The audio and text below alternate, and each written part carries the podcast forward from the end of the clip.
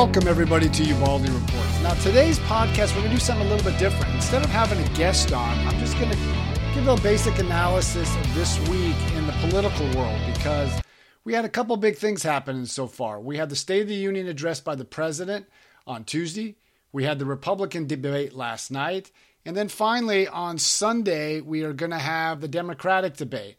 But first, the State of the Union address. President Obama gave his last State of the Union address on Tuesday.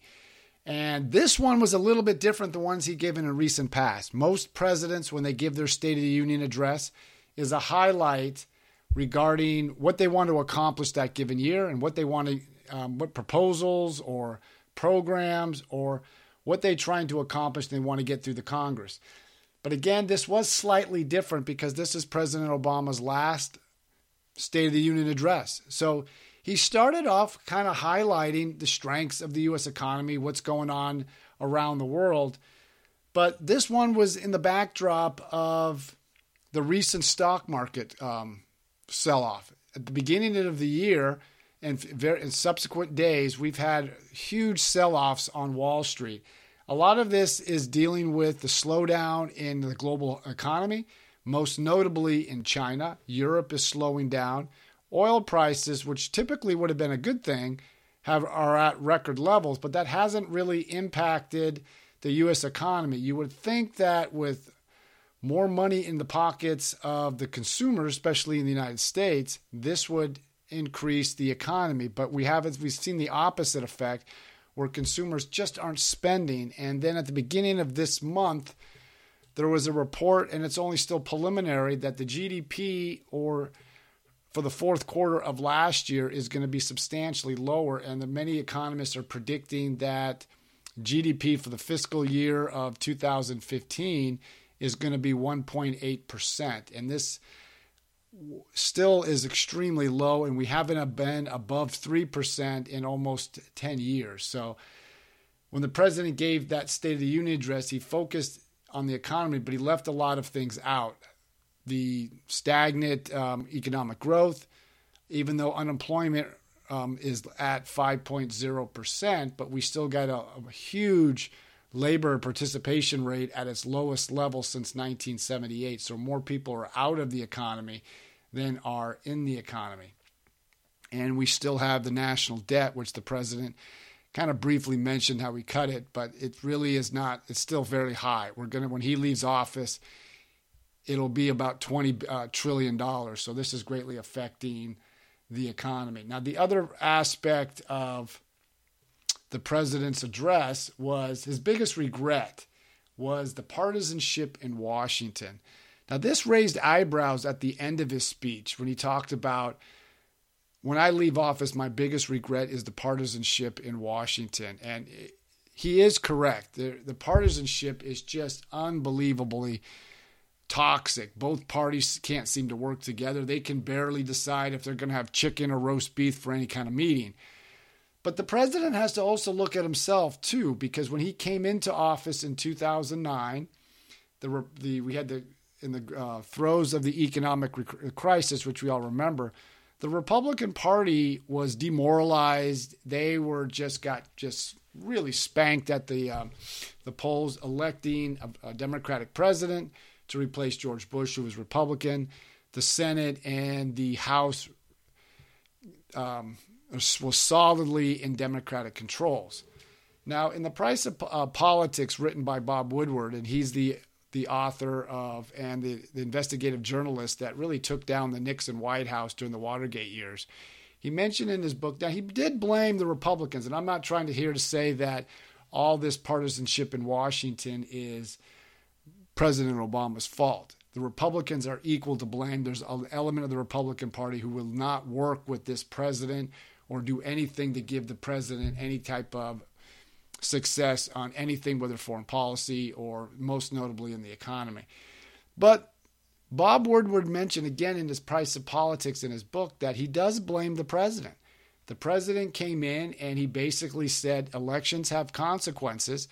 We won, not you. And he took a very partisan approach to governing. He really was his way of governing was to crush the Republicans. Now, people can agree or not agree, but any of the past presidents, Bill Clinton, um, John Kennedy, Franklin Roosevelt, you know, Harry Truman, even Ronald Reagan was able to work and work across the aisle. And this president really hasn't.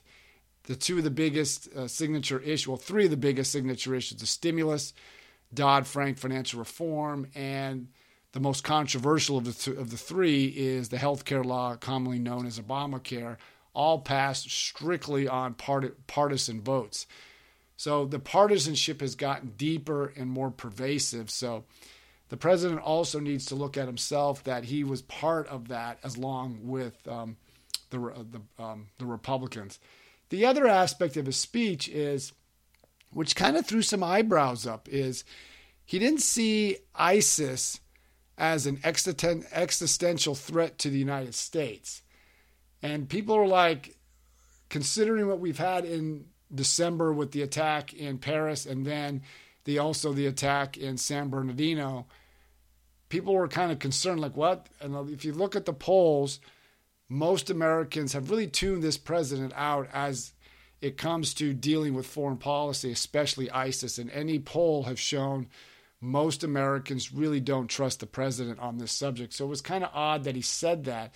And then the one issue that was left unsaid was Afghanistan. Now, the president had stated when he came into office he was there to end two wars. He pulled us out of Iraq, and now we ha- he was going to pull us out of Afghanistan. Then, when he saw what had happened in Iraq with the, the rise of ISIS and the collapse of the Iraqi government and making that to a much like a, a semi failed state, he's leaving some troops in Afghanistan. And then we've had the recent killing of American forces last month and this month. So it was kind of odd that he left that out.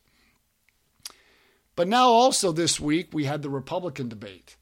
And I didn't actually watch the debate, I listened to it on YouTube.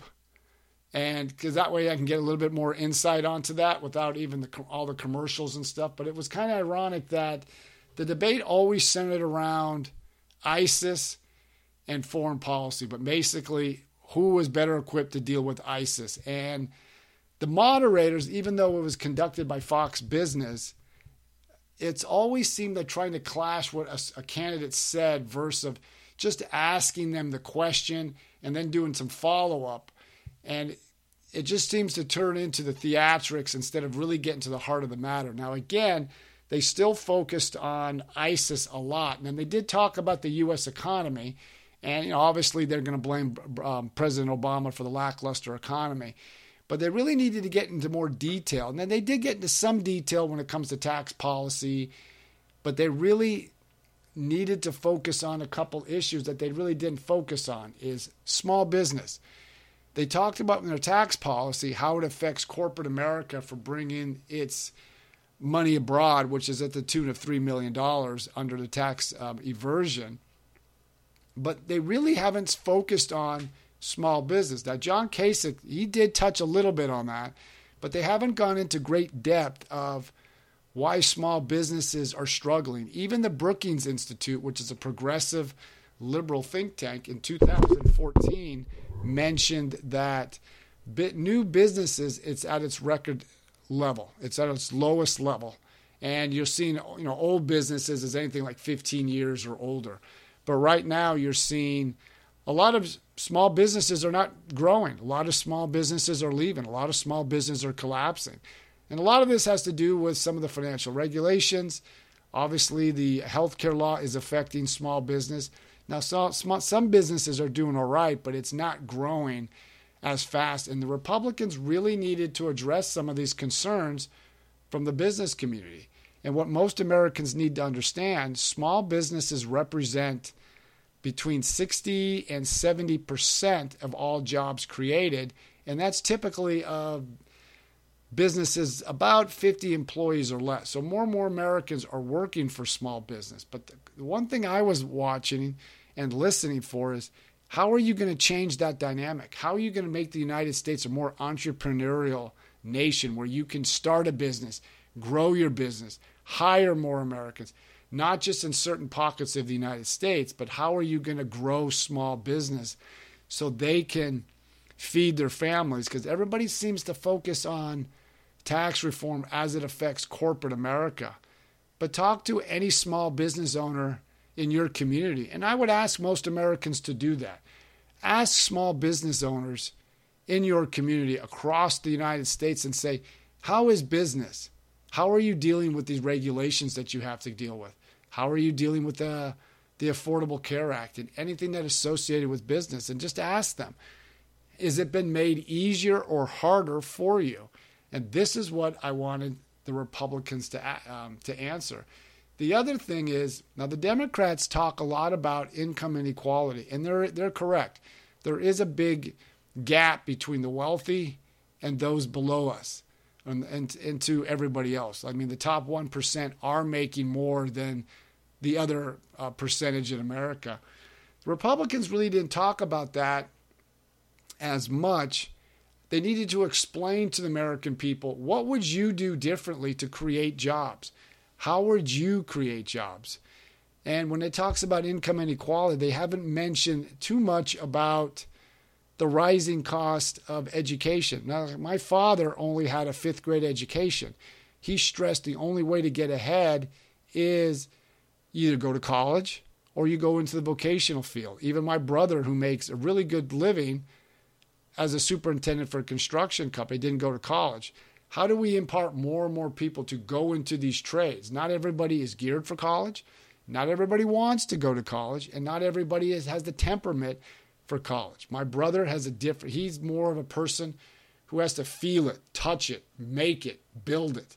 And he really makes a good living to provide for his family, especially living out in California. So the Republican candidates need to really express that. But it just seems they went into this role of who's going to take down Donald Trump. But even when they discussed and asked Donald Trump questions, one of the good points that Donald Trump made, he was very convincing about the 9 11 attack and how he felt and everything like that. But when you go into depth, most of the pundits seem to think, oh, he did all right because he did this and he said this. But if you dial back the rhetoric, dial back the mannerisms, there really wasn't much substance, especially when it came to China. When he talked about tariffs, China is a growing economy. Now, they've slowing down considerably this past year, especially the last few weeks, because we're seeing this the stock market as a result of that.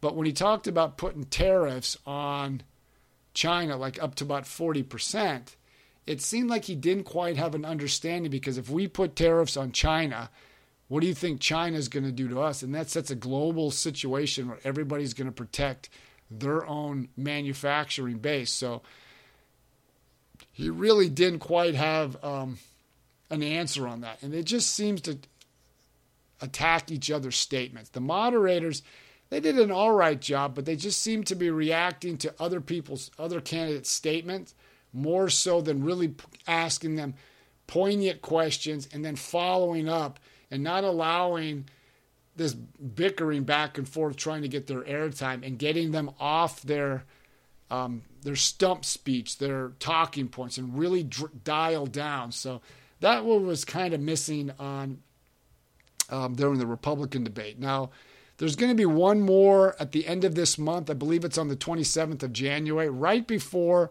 the Iowa caucus. Now, this Sunday is the Democratic debate. Now, this is kind of ironic because the Democrats are only having six debates. The last two debates were on um, Saturday, which is kind of odd because most people don't pay attention to politics on a weekend. Now, this next debate is going to be on Sunday, which is also a little different. Why would you hold it on a Sunday when most Americans are really going to be paying attention? Because Sunday is NFL football playoff season. So more Americans, I believe, are going to be watching the football games and doing other things than paying attention to a Democratic debate or any kind of debate for that matter. So that was kind of, I don't know, interesting. Or maybe there's some reports that that was a way to pave the way for Hillary Clinton to get the nomination because the Democratic National uh, Chairman, she is a strong supporter of the Clintons or and Hillary Clinton for that matter. So she's doing everything she can to help facilitate that, even though she says she's not.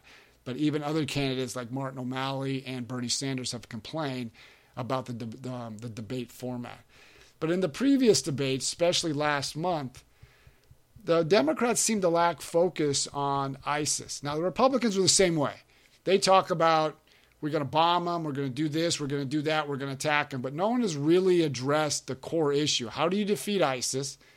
What replaces ISIS? What was the Americans' um, strategy toward Assad? That's a factor. How does Iran and Russia play into this? They're heavily involved in supporting Assad.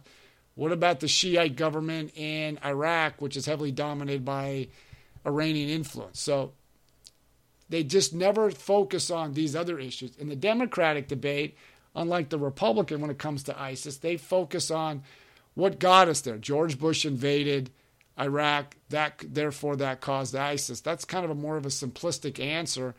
And the one thing the Democrats have to realize at the State of the Union address, Vice President Joseph Biden, he voted against the first Gulf War and then voted for the war in Iraq as long along with Hillary Clinton and John Kerry, who was in the Senate, voted against the first Gulf War, then came back and voted for the war in Iraq. So I would like to ask those two what changed your opinion between those two events? Was it a political decision, or did you have a compelling reason why we had to remove um, Saddam Hussein in Iraq? And what I would like to implore to people, you can't look at it from today. You have to go back to 2002 because 80% of the Democratic Party voted for the war in Iraq, including the minority leader, um, Harry Reid. So I think they need to focus on what, how are we going to fix the problem now? Because a lot of the issues transpired after 2009, especially with the Arabic Spring, which took out a lot of the autocratic and dictatorship regimes throughout the Middle East, including the Arabic Spring going into Syria which caused the um, the civil war, which we are right now. So I think it needs to be, you know, quit blaming what we got there. It's equally sh- shared around. How do we fix this problem, and how do we go forward from this? The other part of the Democratic debate is the economy. Now, if you listen to the last few, uh, few debates and through the campaign trail, Bernie Sanders is big on income inequality, and he's correct. There is a big gap with income inequality, and the middle class are getting squeezed. And Hillary Clinton, you know, says the same thing. But what they have to realize is the Democratic Party has been running the economy for since 2009. And if you if you don't want to blame the president for everything, and Republicans have a, a, part to play as well, then that means George Bush shouldn't get the whole blame for the economic crisis of 2008 2009, nor should Bill Clinton get the credit for balancing the budget in, two, in the, um, in the 1990s when he had a Republican, I mean, a Republican controlled Congress. So it's interesting how they're going to proceed from that. And the question that has to be answered with all the proposals of free education, free health care, uh, an expansion of the go- of government. How is this all going to be paid? How much taxes are going to be paid? Because if you just tax the, the, the wealthy, that's just not enough revenue. You're going to have to hit the middle class, and that's what everybody talks about. The the one thing that's lingering, the lingering doubt is for the Democratic Party is the Clinton email scandal. Now, just to refresh everybody's memory, this email scandal came out of the Select Committee on Benghazi. After about f- five investigations, they didn't find anything. Then, when John Boehner, um, who was then the Speaker of the House, decided we're going to do a Select Committee on Benghazi after the Na- Deputy National Security Advisor Ben Rhodes was part of changing the talking points. They have evidence of that. He decided to move forward with this. That's when they found that when they made a request to the State Department for Secretary Clinton's email, who was then Secretary of State, they found out they didn't have it. Then it, the New York Times broke a story last March that Secretary Hillary Clinton had a um, her own personal server and her own personal email not tied to the government monitoring that. So that's going to that's been an issue, and over the, the, the course of the time, she said that I never sent or received classified documents. Well, now it comes down to find out that 1,300 classified, and some documents were at the highest security classification of top secret. Just recently, this week, it's been reported that the FBI has expanded its probe not just into how she mishandled or potentially mishandled classified documents. What role did the Clinton Foundation have while she was Secretary of State? Because reports and documents have shown that while she was Secretary of State, companies doing business before the State Department were also donating to the Clinton Foundation. And her husband, former President Bill Clinton, was receiving hundreds of thousands and, and sometimes into the millions as and speaking fees while she was Secretary of State. So they're looking into this, and the question becomes if the FBI comes back and says that she grossly mishandled classified documents and makes a recommendation to the Justice Department to indict her or to make her, um, yeah, to indict her on this, does the Justice Department under under Loretta Lynch move forward with an indictment? And if she doesn't move forward with the indictment, what does that say for the whole investigative process where that certain people can get away with their certain things and other individuals like there's a couple military personnel who were convicted of doing extremely far less than what she did one marine officer was convicted because he sent a class of i mean um, he sent in a personal email to warn his fellow marines about an individual who was unscrupulous and prevented the deaths of some of his Marines, and he was convicted. Another sailor was took a picture, and in the background showed a picture of a sonar, um, in a sonar room, and he was convicted of that. So it'll be interesting to see where this proceeds. But if it gets to that point, whether she's indicted or whether they don't indict, what does the FBI do? Many of them are, would be potentially. Some of the reports are they could resign in mass over, hey, something was done. So it'll be interesting how this impacts the race. So each of these issues, as we move forward, are going to make a change because there's a lot of fear out there. And that's why Donald Trump and Bernie Sanders have tapped into on both sides. I mean, Donald Trump has tapped in because people are scared and nervous. They haven't seen their lives improve, and they just see the establishment getting ahead above them. And Bernie Sanders has tapped into those on the left who believe Washington is benefiting at their expense. They graduate college with high debt, no job prospects, no economic prospects, and their lives are going to be worse. And for the first time, a generation of Americans are going to far worse than the previous generation. So, the one thing I do implore is everybody to take part in this election, whether you're Democrat or Republican, vote your conscience but vote, get informed, and don't let the candidates on both sides, Republican and Democrat, challenge them them on their assumptions. If they make a statement, ask them or find out why did they do that and get the media to challenge these candidates on their statements. Far too often we we get caught up in campaign rhetoric and catchy advertising slogans instead of what would you do to jumpstart the American economy? What would you do to drive down the cost of, of college education? And then also, what would you do to, to make us safe at here and abroad? How would you defeat ISIS? All we get is either use the military or not. There's so many options. I spent 30 years in the Marines, three combat tours to Iraq and Afghanistan. There has to be other options. We're not using the trigger of the military as the first thought. So challenge these elected officials and, uh, if anything, get out and vote because America needs help, and we got to re, re, um, rebuild up our country. And I want to thank everybody for tuning in to Ubaldi Reports and listening to this analysis. If you have any questions, follow me on Twitter and excuse me on Stitcher and iTunes. Sign up, leave some comments what you think. You could also uh, find a book I wrote called The New Business Brigade. Why Businesses Need to Hire Veterans. You can find that on Amazon.